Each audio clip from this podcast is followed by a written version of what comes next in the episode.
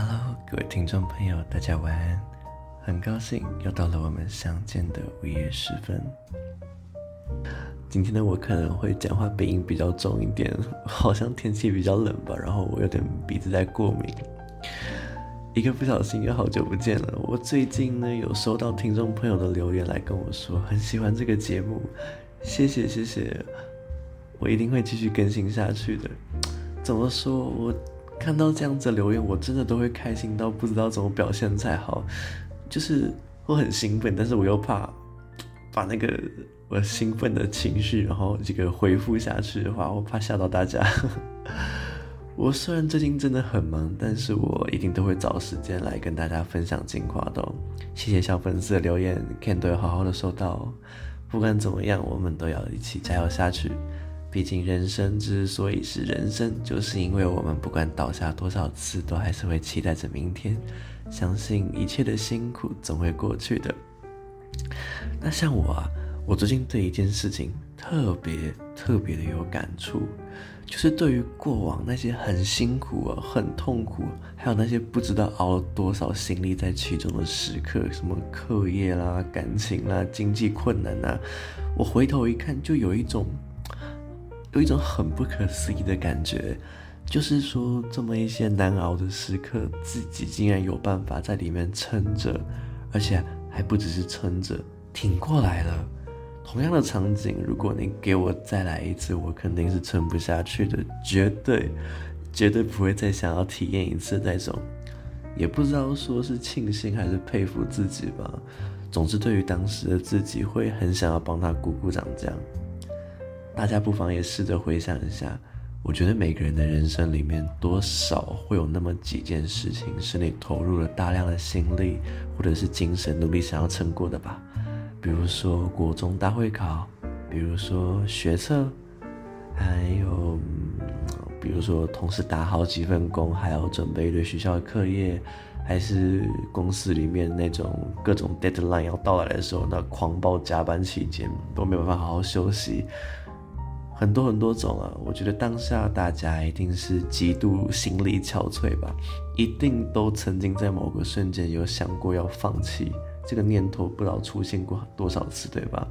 但是到最后，你看大家，我们都还是挺过来了，所以此时此刻我们才会在这里互相分享的这些故事。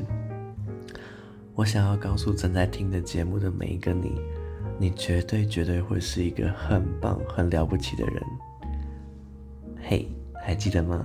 我们都有约过，不管遇到什么样子的困难，都要一起坚持下去的哦。今天非常的开心，能够在这个夜晚的温馨时刻跟大家一起 say good night。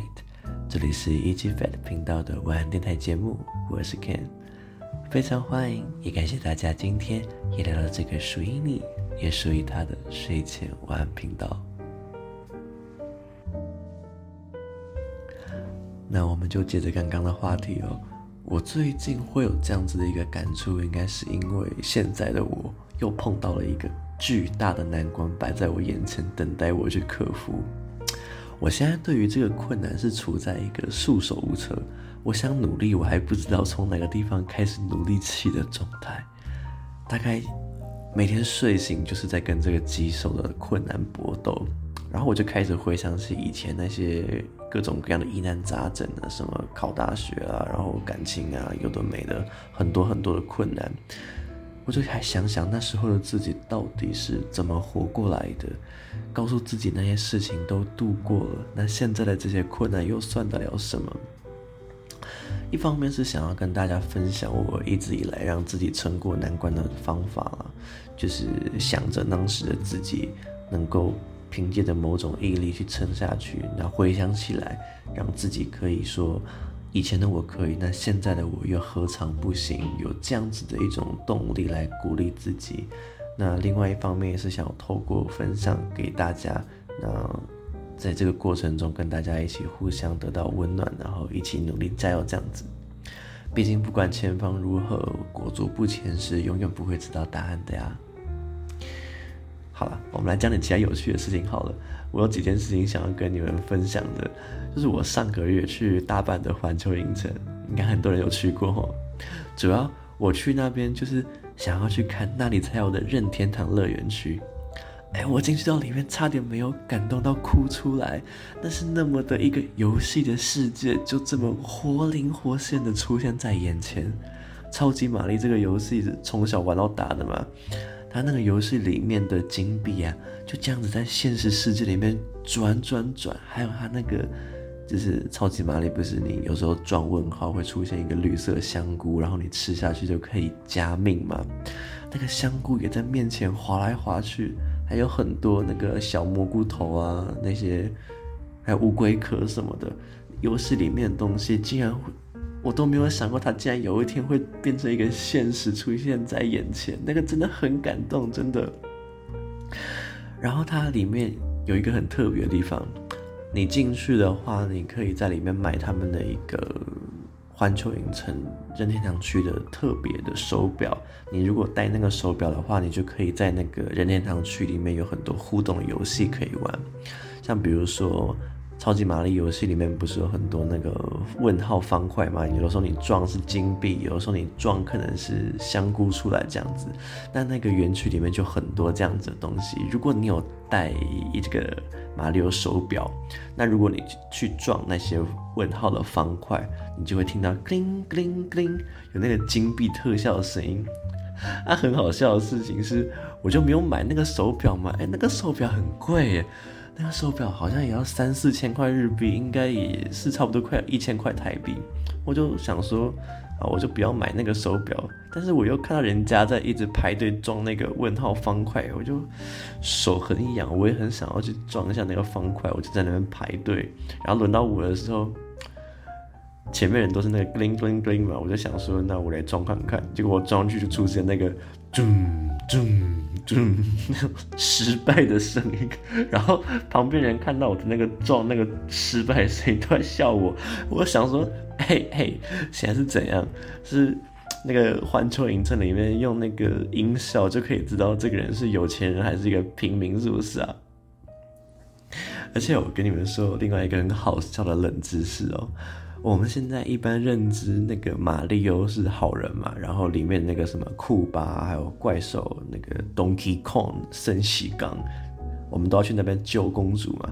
但是你们知道，其实马里欧这个角色一开始被创造的时候，其实才是反派角色嘛，森喜刚才是好人哦。我有印象，小时候在 Game Boy 上面有玩过一款游戏是。马里奥绑架森喜刚的小金刚，然后森喜刚要去把他救出来，好像这么一个游戏，不知道大家有没有印象？可能你要年纪跟我差不多，或者是在比我大个几岁的朋友才会知道，就是很好笑哎。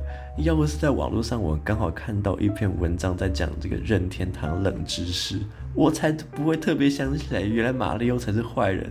现在我们都是玩超级玛丽，然后马里奥去拯救公主嘛，然后。